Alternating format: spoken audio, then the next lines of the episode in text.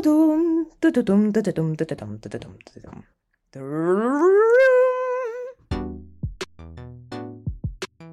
Привет! Это подкаст сервиса Гизам для творческих предпринимателей «Люблю, умею, практикую». Меня зовут Ася, со мной Илья, и сегодня у нас в гостях Аня Веленская. Аня – музыкант, композитор, преподаватель, а еще у нее YouTube-канал с лекциями о классической и не очень классической музыке, который в последние месяцы набирает популярность очень стремительно. Мы решили спросить у Ани, каково это вообще, когда внезапно тебя начинают смотреть десятки и даже сотни тысяч человек. Кайф это или не всегда, а денег больше становится, а на жизнь время хватает. Всю эту секретную информацию мы у Ани выведали, она уже в выпуске, скорее слушайте. Ань, я а, нашла, мне кажется, идеальную лекцию твою, которая может стать рефреном нашего разговора. Это лекция «Был ли Моцарт бизнесменом?». Мне она очень понравилась. Ты там рассказываешь о том, как э, разные композиторы зарабатывали на жизнь, и ты говоришь там, что ну, тебе очень грустно, что вот этой материальной жизни таких гениальных людей уделяется так мало времени, хотя это очень интересно даже для примера такого и ориентира. В связи с этим у меня такой вопрос к тебе. Вот кто для тебя всегда был таким ориентиром в музыкальном мире не только с точки зрения творчества, но и с точки зрения такой предприимчивости в жизни? Смотри, здесь какая ситуация. Я из музыкантов больше всего анализировала жизнь и судьбу композиторов, что не очень хорошо, потому что музыканты разные бывают, просто они не остались в истории. Про композиторов как-то понятнее, как они жили, про них интереснее, потому что мы через них узнаем, что в той музыке, которую мы любим от, от нас, что от них, что от эпохи. То есть это такое утилитарное, даже эгоцентричное знание, кто был тот человек, который написал музыку, которая мне так нравится. А вот кто был тот человек, который ее исполнил или ее продирижировал, это как-то как будто бы менее интересно меня еще туда не наталкивало. А так как у меня судьба не композиторская пока что, то есть композиторство для меня это хобби, это способ самовыражения, это такая, знаешь, э, одинокая рефлексия и выплеск эмоции, но это никак не монетизируемое действие. Я пробовала, мне, мне не подошло по разным причинам. То здесь я не могу тебе сказать, что есть какой-то ориентир. То есть ориентироваться на жизнь и заработок композитора, не будучи композитором, это же довольно странно, правда? Но были, конечно, предприимчивые ребята, в том числе те, про которых я на лекции рассказывала. Моцарт вообще молодец. Он как-то очень легко к деньгам относился, хорошо с ними расставался, много из каких источников их зарабатывал. Кто у нас еще молодец? Бах, трудяга, тоже молодец. Мне Вагнер очень понравился и запомнился. Вагнер смешной товарищ, но типа, чтобы быть Вагнером, надо обладать недюжей харизмой, то есть он был очень самоуверенный парень и принимал блага от вселенной, пожертвования от фанатов и всего остального, в принципе, жил на них и даже требовал их, да, в какие-то моменты. Но это мне не подходит, то есть здесь я никакого резонанса не чувствую. Поэтому у меня нет такого конкретного ответа на твой вопрос. Плюс я на самом деле человек не про деньги. Я только учусь работать с этой субстанцией, и мне сложно. Ну, то есть как бы у меня сейчас как раз тот период в жизни, когда надо как-то с этим управляться, потому что уже что, уже взрослая, уже какие-то потребности есть и в комфорте, и в отдыхе, и еще как-то, и вот разговаривать о деньгах, просить денег, то есть назначать цену за свои услуги, это же все очень трудно. И сейчас уже не то время, когда можно опираться на кумиров из 18 века или даже из 20 -го. То есть все меняется кардинально, поэтому здесь примера быть, я бы сказала, не может. Э, это удивительно на самом деле. Для меня удивительно, если честно, потому что мне это казалось, ну, со стороны, естественно, что ты такой продуман, на самом деле, что у тебя есть четкая стратегия. У меня была некая концепция, и я ее придерживалась, знаешь, этот мем. Да, да, да, да, да. Мне очень приятно, что я произвожу такое впечатление, потому что, наверное, мне хотелось бы его производить производить. Как, ну, это, в этом есть что-то приятное, какой-то комплимент, что ли. То есть как будто я такая умная. Я принимаю сей комплимент. При этом ты говоришь, что людей не обманешь. Не обманешь. Вот. Причем, знаешь, меня когда зацепило, я прям негодовал. Я не знаю, что тебе делать с этой информацией, но я как-то наткнулся на твое 10-минутное интервью, где тебя спросили, сколько ты зарабатываешь. И ты такая, ну, в разные месяцы. Боже, это было три года назад. Это было три года назад. Мне было, мне было 20 лет. Окей. Но представь мое негодование, когда я понимаю качество продукта, который ты делаешь, и понимаю, что это так. Слушай, это был совершенно другой этап жизни. Я вообще тогда лекциями не зарабатывала. Долгое время вела лекции бесплатно или за донат. Донаты мы собирали 600-700 э, рублей на человека. То есть как бы на меня, на, на Андрея Рауца, на видеооператора. Ну, в принципе, все. И я тогда работала в музыкальной школе для взрослых и получала свою ставку по часам. Сколько отработал, столько получил. И как бы как раз если ставка около 400 рублей, то, в принципе, 30 тысяч – это те деньги, которые ты можешь получить. Все остальное – это плюс-минус. Это работа на корпоративах, это частные заказы, снять ноты по слуху, какие-то, может быть, частные консультации. Но тогда все было по-другому. То есть как бы сейчас я зарабатываю деньги другим образом. Я все еще не могу привыкнуть к новой идентификации, но 30 тысяч я не зарабатывала давно. То есть как бы сейчас, наверное, в среднем цифры колеблются ну, от 50 до 100. Это уже устаревшая информация, но я считаю, что в 20 лет нормально зарабатывать 30 тысяч, 20 тысяч, 10 тысяч нормально не работать в целом. То есть, все будет мне 50. Типа, все будут все равно смотреть это видео и говорить, ну как же она зарабатывает тридцатку? Ань, мы же знаем, что тебе 52, мы же все узнали об этом сегодня. Да-да-да-да-да-да-да-да. Мне просто на самом деле 52, да, я все еще зарабатываю 30 тысяч среднюю. Про лекции как раз. Давай про лекции. Говори. Я? Нет. Ася.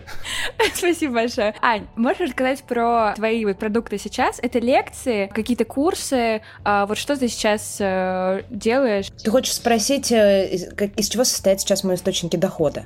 Не-не, можно поправлю. Доход оставляем в стороне вообще, мы не, не полезем туда больше. Правда? Ну, как скажете. Мне кажется, если люди все начнут очень открыто говорить о своих деньгах, просто э, в этом исчезнет какая-то табуированность. Я, в принципе, борюсь с разного рода табуированностью и все остальное.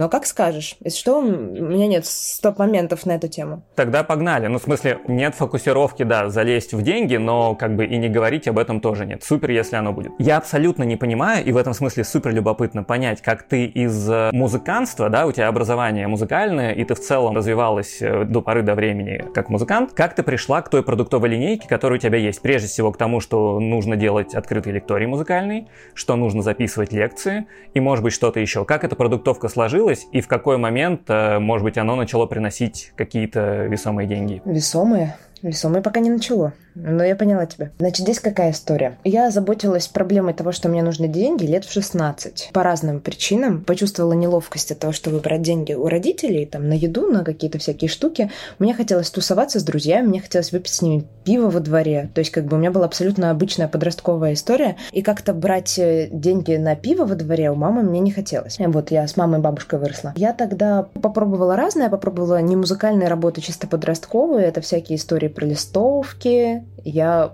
где-то там чего-то еще подрабатывала. Вот мне это не очень подошло, потому что, ну, как-то уже тогда поняла, что работа, которая не приносит вообще никакого удовольствия, это просто какое-то саморазрушение. Я стала думать в сторону частных уроков, потому что все так делают. То есть все музыканты, и причем и древние музыканты тоже, те самые, там, великие, никого не обошли частные уроки. Потому что это то, что нужно людям. То есть люди превращают музыку, как бы, ну, хотят ее себе забрать, правильно? То есть они хотят сами ее писать, сами ее играть. И должен быть слишком крут, чтобы продавать им свою музыку, чтобы они просто ее слушали, да? То есть люди-то не дураки, абсолютно точно.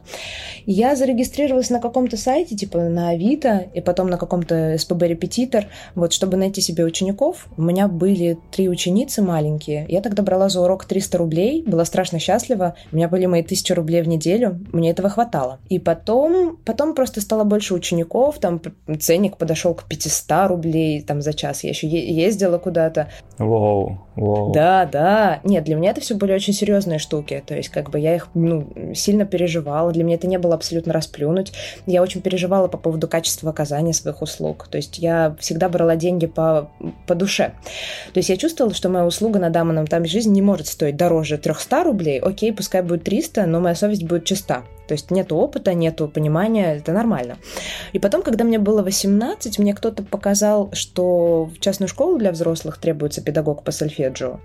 А я такая, о, педагог по сольфеджио, блин, а я вроде фортепиано преподавала, ой, сольфеджио, ой, как сложно, непонятно. Но я все равно туда пришла, тоже по разным причинам, чтобы попробовать, что такое собеседование, чтобы попробовать, что такое работа. Интересно же, в любом случае, в копилку опыта. У меня всегда есть пунктик на копилке опыта. Я очень люблю опыт. Вот. Я туда пришла, и меня взяли. Я очень понравилась Антону, э, директору стаката, и э, как-то мы с ним очень тепло и душевно поразговаривали, шутки пошутили, у нас какое-то чувство юмора отозвалось, а это важно. То есть, мне кажется, люди вообще выбирают друг другу, да, по чувству юмора в том числе. То есть, подходит шутка, ну все. А это очень важно. Да. Это какой-то суммирующий вектор всех качеств человека, как будто бы он в юморе и в эстетике выливается. Это ты очень хорошо сказал, да, я это тоже чувствую.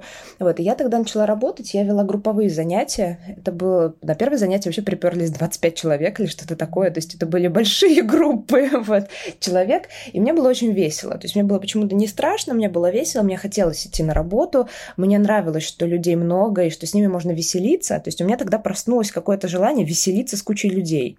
Оно до сих пор для меня не очень разгаданное, вот типа мне понравилось, я чувствовала себя комфортно. Мне вот недавно предложили лекции просто записывать отдельно, то есть вести их отдельно, а запись делать отдельно. А я сказала, что я так не могу, потому что меня не рождаются шутки. Ну, то есть у меня начинают рождаться шутки только если есть люди. А это, типа, очень ценно. И если есть люди, то там мысль по-другому идет. Мне э, сильно комфортнее открыться вот, чем перед одним человеком. И, значит, я работала в школе для взрослых. У меня сначала была нагрузка типа два часа в неделю, потом появились какие-то ученики, которые хотели нагнать группу, те, которые хотели заниматься индивидуально. У меня было 6 часов в неделю, потом 10 часов в неделю, а потом у меня а, получились 5 рабочих дней по 4 часа, вот, то есть я приезжала после учебы. И вообще я там достаточно долго проработала, типа 4 года. С 18 до 22 ровно. Сейчас мне 23 с половиной почти.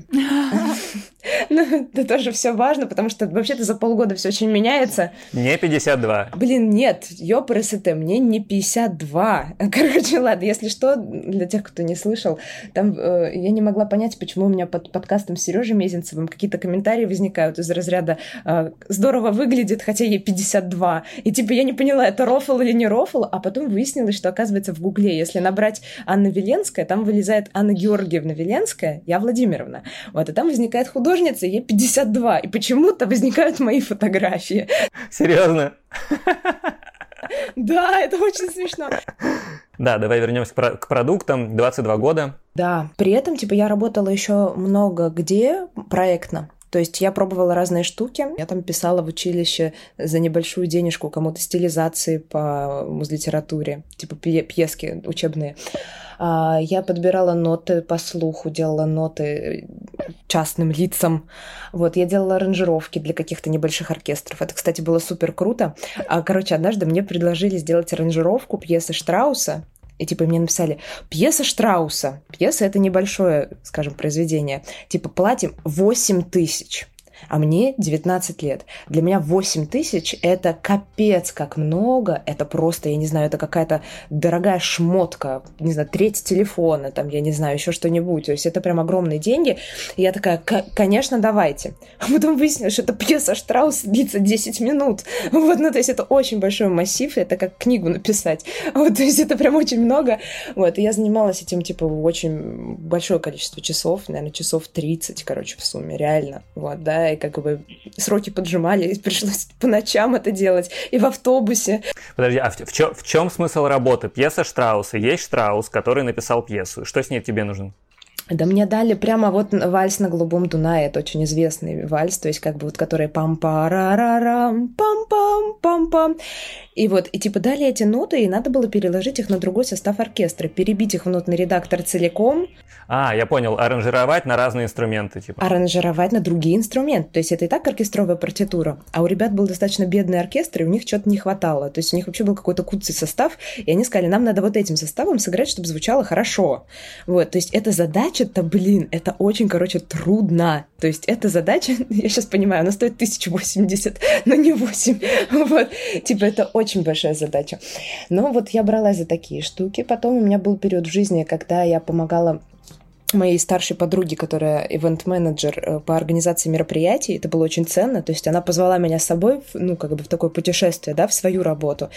И там были какие-то идеи. Это была совершенно не музыкальная история. То есть там была про, про музыку, но и, не только. То есть там и про монтаж, и про смету, и про документы, то есть какие-то такие вещи. Я их с радостью все, за все бралась, хотя это было чудовищно трудно. И я только потом поняла, что это как-то меня, ну, такое большое количество нагрузки нагрузки меня нехило э, разрушало. Вот, но я думала, что так надо. То есть у меня еще был пунктик, что ничего страшного, что я сплю два часа, мне же 19 лет или там 20 лет. Когда работать, если не сейчас? Да, да. То есть все же так делают. То есть как бы, а как иначе? Да, нужно так делать. Вот у меня было такое четкое ощущение. То есть я прям, ну, помню, я там на, на кофе сидела плотно, чувствовала себя очень взрослой. Слушай, а вот эта история, где-то я читала про это, что ты хотела э, писать музыку для кино, но потом поняла, что это не твое. Ты это поняла сама или у тебя, у тебя был проект? Точно, это ты на «Медузе» читала. Нет, у меня не было никакого своего проекта, просто я же училась как композитор, и я пишу музыку, и писала музыку разную. Я умею работать с оркестром, я вот электронную музыку не умею, только понимаю примерно, как там все работает. А вот с оркестром все остальные вещи... Илья может помочь тебе, если что. Удобное место, чтобы напомнить. Вся музыка в подкасте, которую вы слышите, написана мной. Такие дела. Спасибо за продукт плейсмент. Это как раз, видишь, типа история про то, что все должны заниматься своим делом. То есть я хотела в какой-то момент пойти в электронную музыку, а потом поняла, что в меня на данном этапе жизни вообще не влезает. То есть это целое новое отдел, это целое новое, да, и туда нужен прям много ресурса. Ну вот, не суть. И, э, естественно, предлагают разные всякие штуки. Знаешь, написать музыку там для рекламы, для социального ролика, для какого-нибудь. Люди же много стали снимать видеоконтента. Для кино в том числе. То есть студенческое кино, короткометражное кино, коммерческое кино. Вот. И все такое. Я пробовала писать музыку для такой истории, мне вообще не подошло. В смысле, а, я поняла, что меня очень ранят правки. То есть как бы музыка для меня это настолько вот мое сакральное, что если э, там нужно под кого-то подстроиться или там мне говорят, что что-то типа не так, то есть это прям вообще не стоит никаких денег. Та степень тоски, из, и злости и отчаяния, это совершенно не то, что я хочу испытывать. То есть для меня это вообще что-то не про деньги и не про взаимодействие с кем-то. То есть я поняла, что я могу писать музыку только для себя, только сама, только от, от и до и не прикладно. То есть как бы не, не опираясь ни на что. У меня вот про, про правки э, прям по сердцу ты мне сейчас резанула, потому что я долгое время работал в рекламе. И я ее придумывал. И это такая штука, когда ты, знаешь, пришел вроде в самую творческую индустрию, ну, тебе кажется, а потом каждый раз, когда ты приносишь какую-то свою концепцию, что-то очень-очень красивое, у тебя, естественно, прилетают правки. В этот момент ты отчуждаешь свою идею, она становится уже на самом деле не твоей, а того человека, который э, внес хоть малейшие правки, и вся магия распадается. Ты как бы, ты не этого ребенка рожал, и в этом смысле, там, ну, например, рекламная индустрия для меня стала в какой-то момент псевдотворческой. Творческие люди делают какой-то псевдопродукт, и ну, я оттуда убежал одним днем, хлопнул дверью, ничуть не жалею. И в этом смысле, мне кажется, очень ценная находка для, для тебя, которую ты тоже нашла, но намного раньше, чем я. Это еще один комплимент, что ты реально поняла, что если делать, то только для себя. Это, мне кажется, супер ценно. Слушай, это супер ценно, но вот у меня до сих пор, как бы, у меня нету такой, знаешь, прямо гордости и однозначной радости по этому поводу, потому что есть незакрытый гештальт. У меня, по-моему, как мне кажется. Так ни разу не получилось с кем-то поработать так, чтобы это был совместно рожденный ребенок, если уж мы такими терминами говорим. Вот. И в этом есть какое-то состояние одиночества, потому что как бы я думала, что я другая, потому что я очень открытая, экстравертичная, то есть я люблю людей, а вот работать с кем-то над одним проектом, вот это, короче, я пока так и не научилась. То есть, либо это обязательно какое-то очень уважительное менторство со стороны заказчика, да, такое с, пол, с предоставлением полной свободы, либо это я прямо вот и до делаю. Вот. А так, чтобы влиться в команду, что-то сделать с кем-то, делегировать что-то, нет. То есть, как бы, либо я еще не умею, либо это вообще мне не органично, я просто не умею. То есть, э, я никак не, даже если вы мне сейчас скажете, это нормально, лучше самой, здесь это никак меня сейчас не убедит. Я размышляю об этом много не лучше самой. Меня это тоже сильно заботило и заботит. И мне в целом кажется, люди не очень, ну, особенно почему-то с э, нашей ментальностью, возможно, я ошибаюсь, именно локализуя эту особенность, но тем не менее, в России люди не очень умеют взаимодействовать и делать что-то вместе. В том числе в музыке и в музыкальной индустрии. До недавнего времени у меня был опыт, я был э, концертным директором, менеджером Батишта, это из Бандеры, с Columbia Pictures, вот это все. И я довольно много изнутри смотрел, как ребята взаимодействуют, действуют все, и не только там в рэпе, хип-хопе. И они боятся делиться идеями, а, залетать друг другу на, на треки, делать что-то вместе бескорыстно. Они это делают только если можно там чуть-чуть отгрызть аудитории, или если это тебе что-то даст. Короче, это взаимодействие всегда корыстное. Ужасно. Но оно какое-то такое, и это во всех индустриях. И это очень редко встретить. Я понимаю. Твой запрос, он, мне кажется, так, такой острый, потому что просто это реально очень редкий, но ценный, почти сакральный опыт, на самом деле, для многих. И мне кажется, что много, ну, например, мои самые классные, самые важные для меня альбомы, они создавались периодами, когда группа музыкантов собиралась вместе и просто творила вместе. Может быть, знаешь, и была такая тусовка Soul Quarians, это ребята Джей Дила, Диэнджело, Талиб Квали, Эрика Баду и вот эти вот все. Ну, Эрику ты знаешь, не? Ну, примерно. Допустим. Ну, примерно. И вот они собрались на два года в, в промежутке там с 98 по 2000-2001 год и сделали на всю вот эту компашку, там, не знаю, альбомов 10-12. И это абсолютно честное творчество, абсолютно вот такое коллаборативное, когда ты наджемил песню и отдал в другой альбом, например. И вот такого очень мало в нашем ландшафте. Я очень за них рада. Да, я тоже, но я такого не встречал сам. Ну да. Побаливает, короче. Побаливает, побаливает, побаливает. М-м, может быть, когда-нибудь.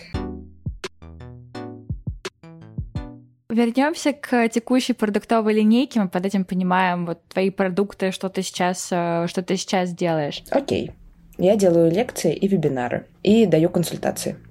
Что еще у меня есть? Еще я проверяю контрольные на своем видеокурсе. То есть, как бы там уже есть продукт, он лежит, люди им пользуются, я им горжусь. Очень радуюсь. Контрольные иногда проверять ленюсь. Это который фортепиано или... У меня три видеокурса. У меня две теории. Первая базовая, вторая продвинутая, которую никто не проходит, кроме самых смелых. Вот, хотя не понимаю, чего они там боятся, не знаю. Вот, и фортепиано. Класс. Я уже присмотрела себе фортепиано. Конечно. Не продвинутый же курс теории. Ха-ха.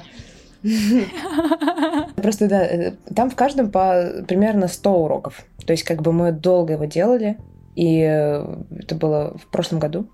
Вот, очень долго и классно записывали, и один раз даже 60 уроков перезаписывали, когда показалось, что не идеально. Wow. Да, то есть как бы типа здесь э, я за perfection на самом деле. Сюда вопрос. Продуктов много, в том числе образовательный курс, ты говоришь, и ты все равно там не чувствуешь себя в команде, это все равно по большей части твои проекты, которые ты на своих плечах тащишь? Я не, я не тащу ничего на плечах, как мне кажется. То есть сейчас у меня это не отозвалось. Легко, припрыгивая, несешь. Не, ну просто стараюсь делать, что мне нравится нравится. Здесь смотри, какая штука. С видеокурсами было так. Это было полтора года назад. Я еще тогда и лекции вела, но как-то вообще не в таком объеме, как сейчас. Вот. И просто э, так получилось. Меня позвал один товарищ, э, Леша Духович, хозяин хостинга для видеокурсов. Вот предложил сделать видеокурс. Я такая, ну, что-то новое, интересное, сделаем видеокурс. У меня как-то не было на этот счет сильно каких-то меркантильных соображений. Я уже тогда чувствовала, что я бы хотела уйти из преподавания настолько плотно, потому что меня стало немножко беспокоить то, что я пошла по кругу, то есть и что я, в принципе, говорю одно и то же. Я люблю говорить всегда по-разному. Я очень люблю объяснять людям, как рисуется скрипичный ключ, но не каждую же неделю, правильно? Нет, не каждую. Это изматывает. И я уже чувствовала внутреннюю потребность в том, чтобы дойти до какого-то пика, сделать какую-то классную штуку и уйти. То есть уйти сделать паузу в этой сфере.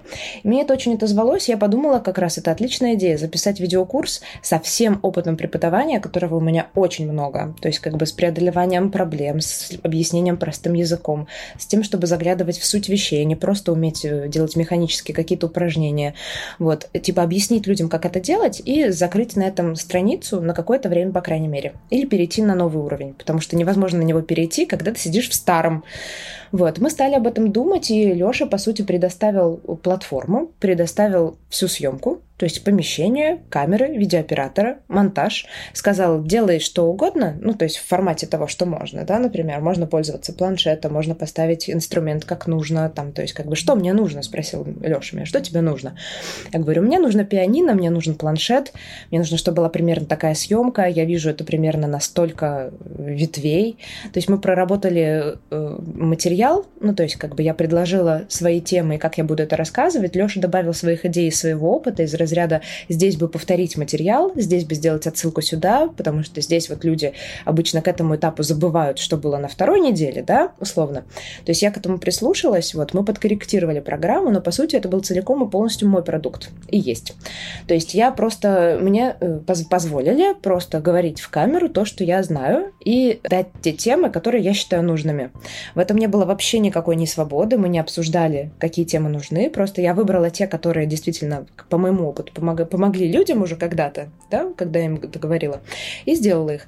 Мы проработали программу, там был большой этот Google Doc, вот, прописали тезис, на что там, где будет происходить, предусмотрели, там, где это как-то будет размещаться по дням, вот. То есть была проведена такая работа, потом началась съемка, мы все отсняли, сделали доп. материалы. То есть, по сути, это такая громадная, блин, работа. То есть я никогда такого большого ничего не делала. Это, это было очень трудно, и это было очень долго и классно, да, но больше трудно, чем классно. Классно началось просто, когда люди стали его проходить. Сколько ушло на вот прям от и до? Эм, так, познакомились мы с Лешей в декабре, вот, встретились, начали думать в сторону курса. И в течение декабря думали, в январе начали его прорабатывать. Потом была пауза весной, потому что у меня была, по-моему, сессия или еще что-то. И потом где-то весь май мы его записывали. То есть, ну, это были такие при- приличные по длительности смены. То есть, по 6 часов мы писали каждый день. Иногда там до часу ночи или еще что-то. Ну, то есть, у нас была ограниченность по времени из-за бюджета на съемку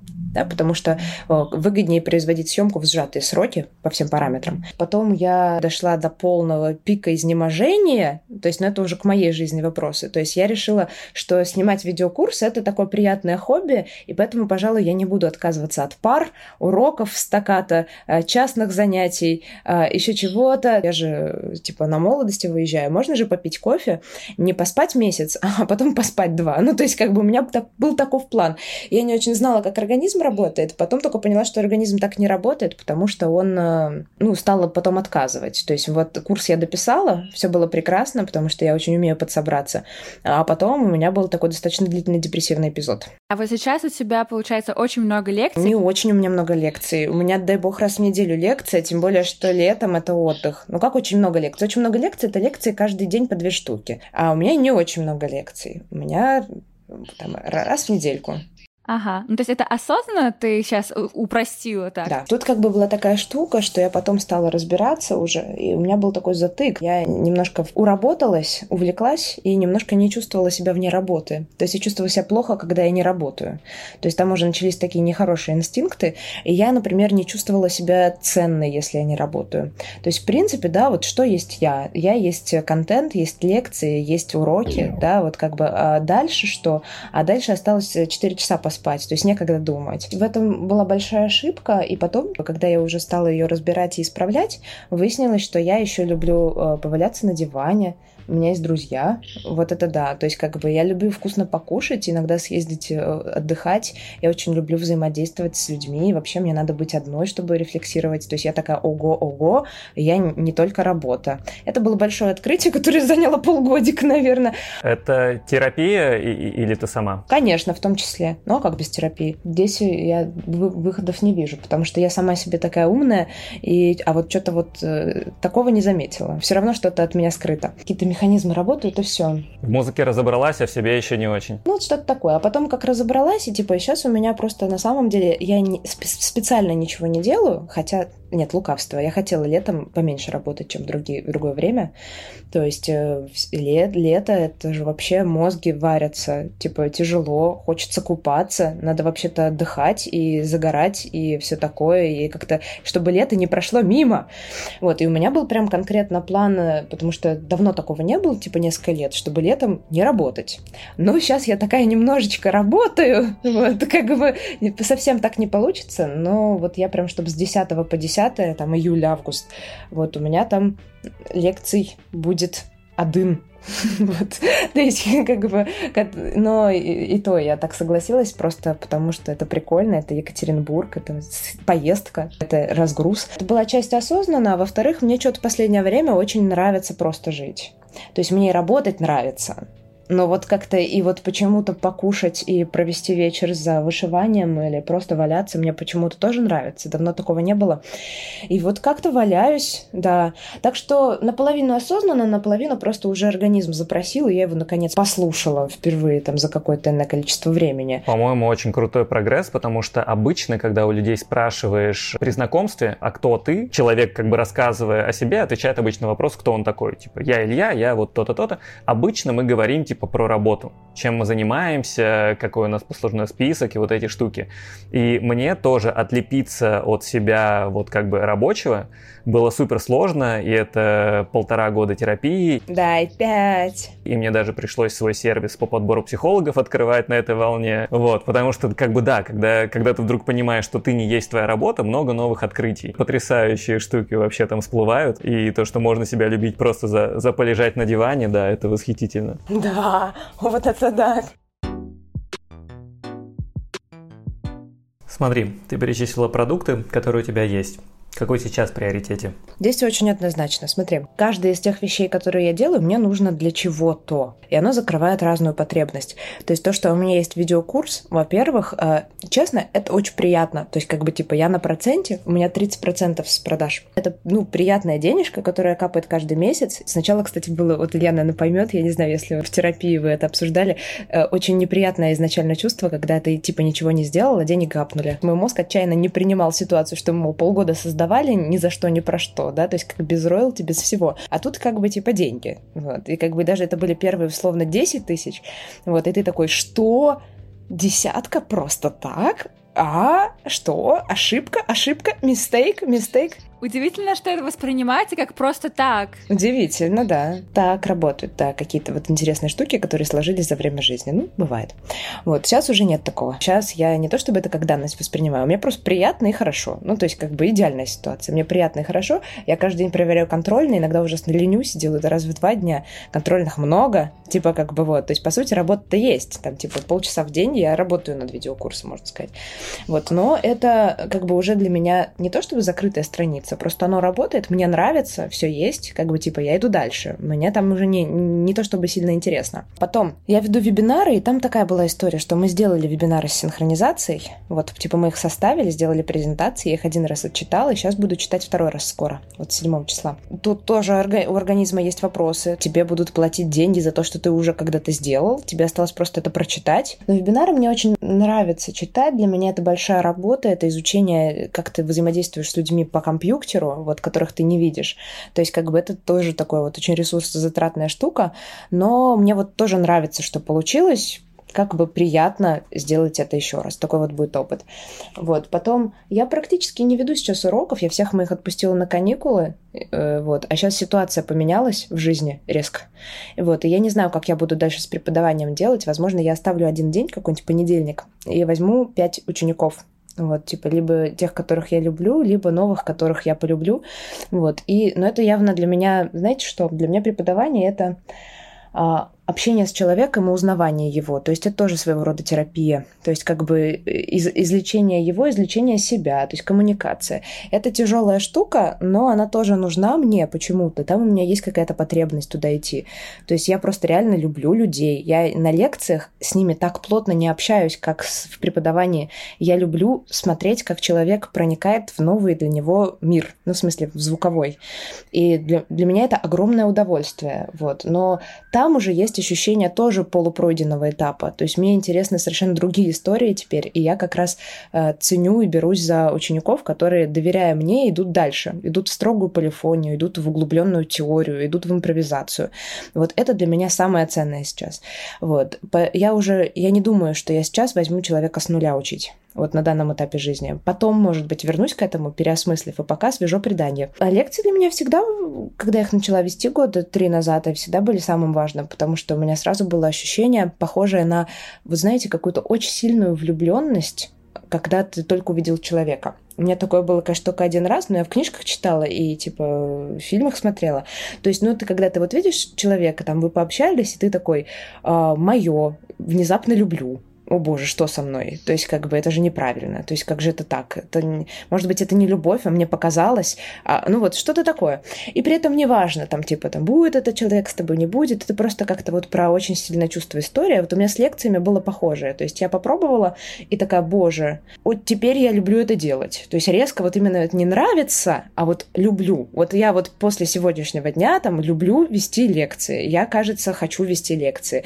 Может быть, на них никто не придет. Вот, ну, то есть, как бы это такое тотальное принятие. То есть, это реальное ощущение влюбленности, и до сих пор оно есть. То есть, я влюблена в этот процесс абсолютно от и до, кроме организационных моментов которые я терплю. А ты не делегируешь организационные моменты? Делегирую, делегирую, с осторожностью делегирую, да. Вообще-то у меня есть Настя Антоненкова, которая помогает мне с организацией лекций. Но там все равно есть какие-то моменты, да, то есть мне же нужно, ну, это же не так происходит, что Настя приедет, будет там, не знаю, со мной жить, поставит в меня датчик и будет знать, когда у меня что, как я себя чувствую, брать ли мне самолет или поезд. Это все равно так, типа, так, нужно поехать там в Екатеринбург. Как мы это сделаем? Аня, как тебе хочется поехать? Что у тебя в этот день? Что у тебя в этот день? Я такая, а, не знаю. То есть есть какие-то моменты, которые, ну, а без них никак. Но я влюблена в процесс э, от идеи создания лекции, вот от процесса ее создания, прорисовки, прописывания, создания презентации презентации. Презентации моя огромная любовь. Я в них просто всю душу, по-моему, вкладываю. Как изобразить звук цветом? Как вот его сейчас изобразить? А сейчас? А вот как можно пошутить слайдом? Ну, то есть можно же, это уже очень тонкие моменты. И ты иллюстрации сама рисуешь? Конечно. Вот. Но тут не про делегирование история. То есть здесь именно история про то, что это такое глубокое наслаждение, да, и я не хочу. То есть я, конечно же, все рисую сама. Мне нужно, чтобы это были человечки с такими выражениями лица. Вот здесь такой веселый человечек, здесь сякой веселый человечек. И опять же, да, вот какая-то идея может прийти, такая безумная, например, блин, как тут объяснить, как тут... А, попрошу тут всех спеть. Ой, как страшно, как интересно. А скорее бы лекция. Вот бы попробовать это прямо сейчас. Интересно, как же они споют, мои любимые люди. Вот. И потом сам процесс ведения лекции, то есть как бы я прихожу, много любви, типа, я не знаю, не в плане, что я такая э, почиваю на лаврах и меня все любят, а в плане мне нравится, что это такая взаимная любовь. То есть я прихожу, я сразу зал очень люблю, зал меня любит, и мы пол, полтора часа общаемся в любви. Как тут не любить этот процесс? Что-то я прям вот даже не знаю, что там такое, но там что-то про совсем большую любовь. То есть сейчас я вот я долго-долго вела лекции бесплатно, и для меня в этом не было никакой проблемы, потому что я получала сильно больше, чем отдавала. Сейчас я уже not sure, что, типа, смогу прям часто вести лекции бесплатно. То есть, если очень надо, то, конечно, да. Но здесь как бы история в том, что эта история, она коммерциализировалась, и вот у меня есть, например, такое, типа, четкое переживание, что если люди, там, площадка или еще кто-то, типа, имеют с этого денег, почему бы мне не иметь? То есть там есть такая болезненность. То есть потому что я устаю, я выгораю, типа, я учусь там ценить себя и все такое, мне нужно время на полежать. Ну, это нормально абсолютно. Да.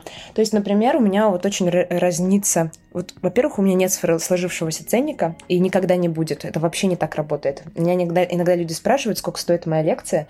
То есть одно дело, если спрашивает площадка, то есть тут нужно узнавать, а вы кто, а вы зачем, а, ск- а как люди будут приходить, а это будут бесплатно или они придут по билетам, сколько будут стоить билеты, сколько придет людей.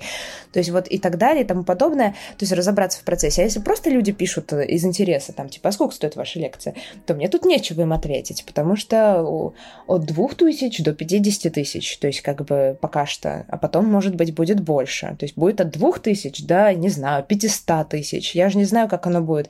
То есть потому что это всегда про а, договорность, про обстоятельства. Там есть три составляющих. Это я, площадка, зритель, а я это еще Настя, да, то есть как бы вот, и должно быть так, чтобы всем с этого хорошо. То есть если площадка, не знаю, берет деньги откуда-то, им совершенно не важно, там сколько придет людей, то и они готовы платить много. Отлично, я очень рада. Платите много. Если эта площадка из, из кармана э, последние крохи высыпает и типа как бы оставляет себе один процент еще что-то, только потому что Аня попросила 10 тысяч, мне такого не надо.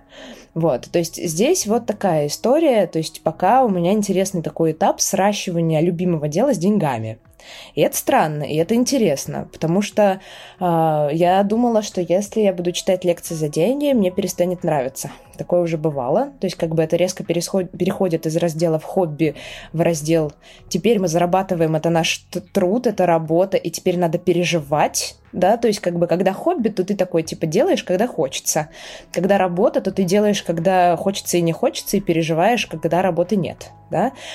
И, но на самом деле такого вообще не произошло. То есть это стало для меня большим сюрпризом. Достаточно чудесная ситуация. Я не поняла, как это случилось. Вот. Рецепта нет. Как-то оно случилось. Рецепт как бы тут понятно у каждого свой, потому что здесь это такой прям уникальный микс того, что тебе нравится. То есть музыка, то, что ты любишь и знаешь, общение с людьми, и вот это вот взаимодействие именно с ними, и это прям какая-то такая сцепка, которая только твоя, ну, может быть, еще кого-то, не знаю. Ну, в общем, она твоя, и вот оно так получается. Я еще хотела сказать, у меня какая-то такая мысль была, во, она, мне кажется, ценной пора сращивания денег и хобби. Условно, сейчас, когда что-то у нас произошло на Ютубе, он подрос, и типа появилось очень много предложений, я почувствовала, что там страшно, то есть там есть какой-то соблазн, то есть непонятно. Еще есть люди, которые говорят, Анна, где расписание ваших лекций на июль? Я такая, в июле я отдыхаю. А где ваше расписание лекций на август? Я говорю, ну, до 10 августа тоже отдыхаю, а потом в Питере будут там Ленмосты, условно. Там, типа, если не отменят, там ковид, все такое. И кто-то из этого, ну, по-доброму говорит, ой, как здорово, как раз будет время все посмотреть, а в сентябре встретимся, а кто-то говорит, что?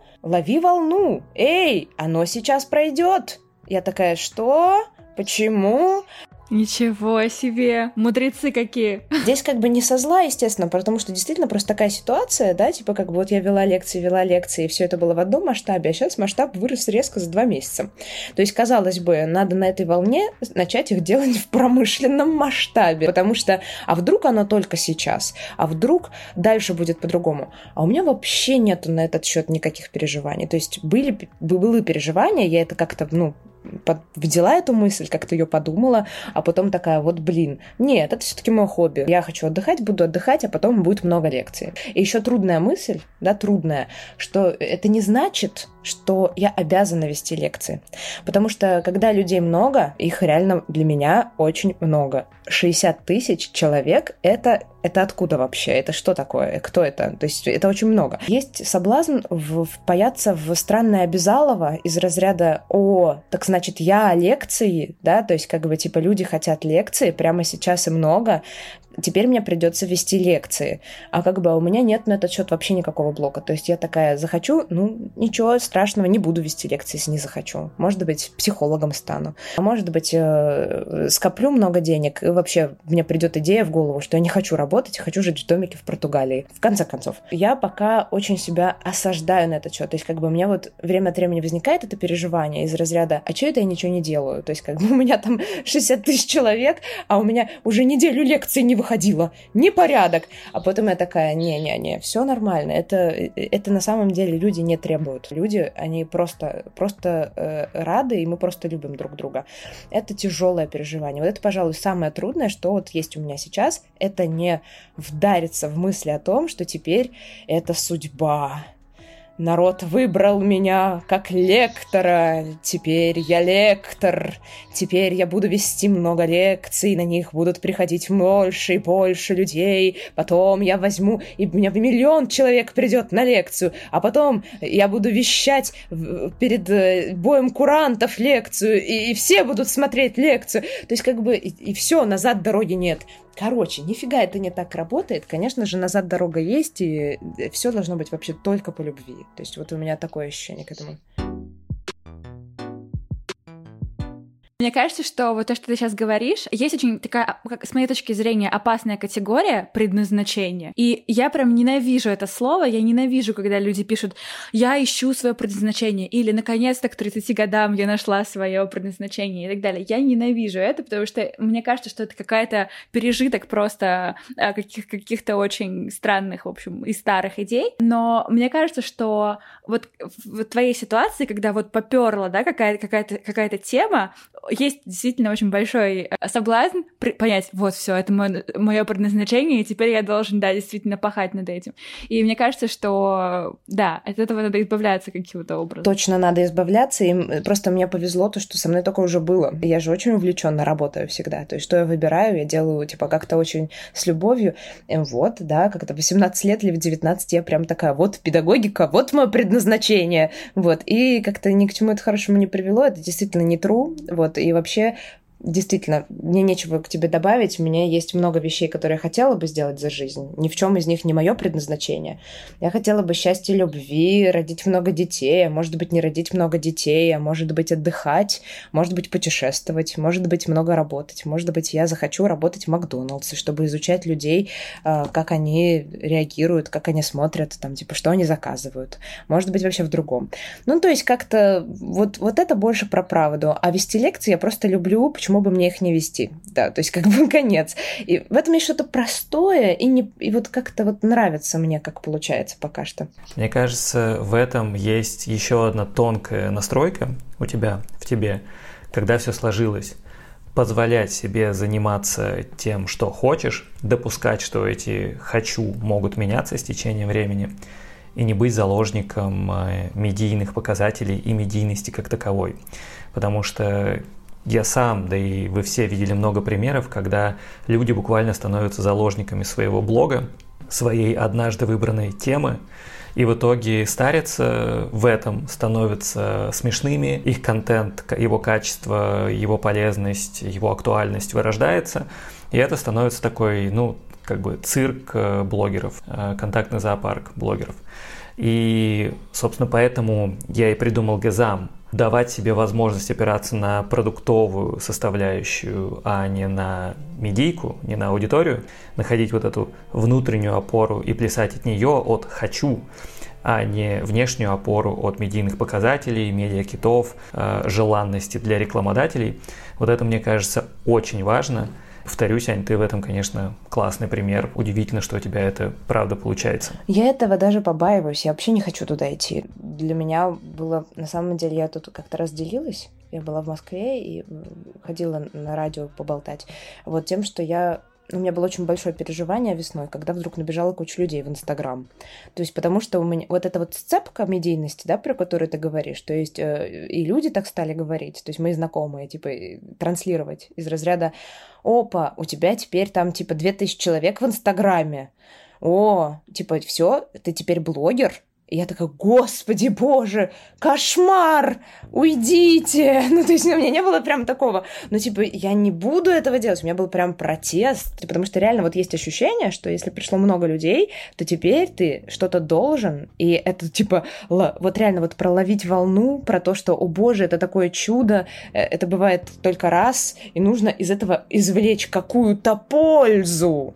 Вот, это про вот это, это вот ощущение пользы, я просто, я так болезненно воспринимала, потом мне надо было, короче, мне понадобилось много раз побеседовать с близкими мне людьми, вот, и как-то поделиться переживаниями, объяснить, поразбираться, чтобы понять, что окей, не обязательно. Слава богу, не обязательно нужна какая-то польза. Можно просто любить людей и позволять им любить себя. Зачем польза?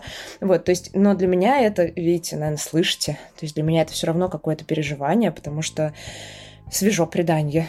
Я уже сегодня так говорила. Да, ну вот потому что все эти мысли, да, все эти какие-то решения маленькие, какие-то какие-то постепенные штуки, изучения новой ситуации, но все занимает время.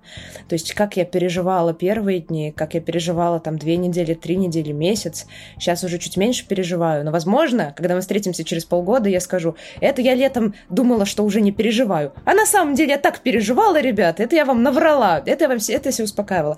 Не, может быть, все еще немножко переживаю, потому что я не хочу, не хочу пользы, не хочу имиджа, что это я не хочу. Там есть переживания. А вот тут хочется поговорить про твою точку Б. Что это? Ты Аню испугал. Немножечко испугал. Сейчас объясню. Есть ли в будущем у тебя э, точка, которую ты отчетливо видишь, как ты представляешь, ну и, конечно же, хочешь к ней э, через какое-то время прийти? Это абсолютно потрясающий вопрос. Э, это очень-очень супер. Значит, здесь какая ситуация? Мы, когда раскапывали какие-то штуки с моим психологом, вот, типа, мы обнаружили странную историю. Это было полгода назад, сейчас уже другое. То есть я сейчас скажу, на меня не примеряйте. У меня было такое ощущение, что нужно все успеть до 30, потому что условно в 30 наступает маленькая смерть.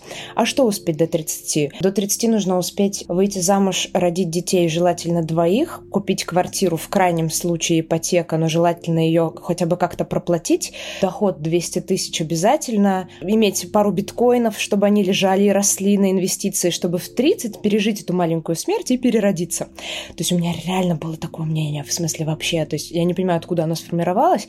Может быть, это такое общее из мира. Сейчас у меня вообще другое. Это ушло, это плавно уходило, болезненно, непонятно как. То есть я не поняла, как оно сформировалось, почему. То есть, а когда ты не понимаешь почему, не понимаешь, как это убрать. Вот. То есть как бы там просто отсутствие полное вот первого первоначального узелка, его не развязать вообще никак. А Как оно сейчас ушло, я тоже не знаю. То есть это все история только про какую-то большую плавность, про большое прислушивание к себе, и в том числе, наверное, про большое количество слез, потому что когда уходят узелки, нормально горевать, переживать, э, как-то ну, позволять себе расстраиваться очень, мол, как это так? Я вот думал так, а оказывается, я неправильно думал. Оказывается, это была неправда, я себе врал типа, я себя не любил. И так горько от этого, и ты там плачешь, плачешь, плачешь, плачешь, типа, вот дела.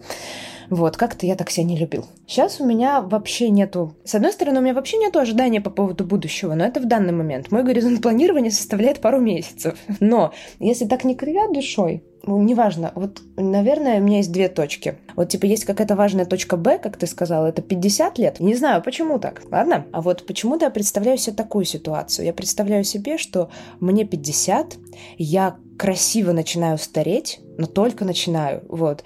И почему-то у меня я в каком-то супер красивом наряде, и у меня классные сережки, и я такая красивая, и о, при этом спокойная, не, не растревоженная. И вот я сижу в какой-то прекрасной консерватории. Откуда здесь взялась консерватория, я не знаю. На самом деле я не, не планирую работать в консерватории.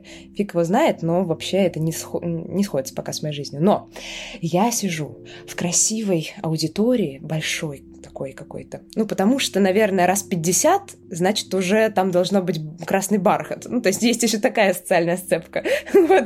Это же ни разу не 2060 год или какой-то, да? Это же у меня все как будто 2000 Вот. И я сижу, и, знаете, передо мной толпа студентов. И они все такие молодые, такие полные сил, им там 17 лет. И вот и они на меня смотрят, так, э, сорян, если я кому-то это рассказывала, я недавно делилась с друзьями этим. А, вот, и они на меня смотрят, и говорят, Анна Владимировна, а расскажите, а что крутили по радио в вашей молодости? И я такая, вы знаете, крутили и перечисляю. Вот это, и это, и это, и это. Они такие, да, мы знаем, мы проходили уже историю музыки 2020 года. Но вы расскажите, а что же крутили из классической музыки? Вот э, что вы слушали? Я такая, ой, вы знаете, а классическую музыку крутили только по радио Орфей, который никто не слушает. Как, говорят мне студенты, как? Мы же сейчас вот вышли, и у нас там из динамиков телепорта звучит э, Снегурочка римского Корсакова, и это классно. Я такая, ну вот, э, в моей молодости, ребятки, такого не было. Были темные времена. Они такие, как? Там типа и вы не ходили на рейв под Рахманинова, но тот самый космический рейв с этими, не знаю, этими, как у Хаксли, этими синтезаторами этими прекрасными. Я такая, нет, вы знаете, не ходили. Мы слушали Рахманинова дома, в наушниках, иногда выбираясь в концертный зал. Как? Вам нужно было специально идти в концертный зал, чтобы послушать Рахманинова? Да, либо приходилось довольствоваться теми самыми древними наушниками, которые я показывала вас, вам в музее, говорю ему я. То есть как бы вот у меня есть такая фантазия. Ну, это очень весело. Да, в конце этой фантазии я говорю им, ну что, ребята, занятие закончено, пойдемте все вместе на рейв под Рахманинова. И они ведут меня, и мы прыгаем, радуемся, и у нас рейв под Рахманинова. Не знаю. Ну, короче, это же глупая, да, такая штука, но, типа, интересная, да, там есть какое-то какие-то желания. То есть, а другое, ну, то есть это уже про зрелость. То есть, как бы у меня есть ощущение, что мне бы хотелось, чтобы так было. Там какое-то есть прям сильное подсознательное желание переубедить мир насчет рейва под Рахманинова.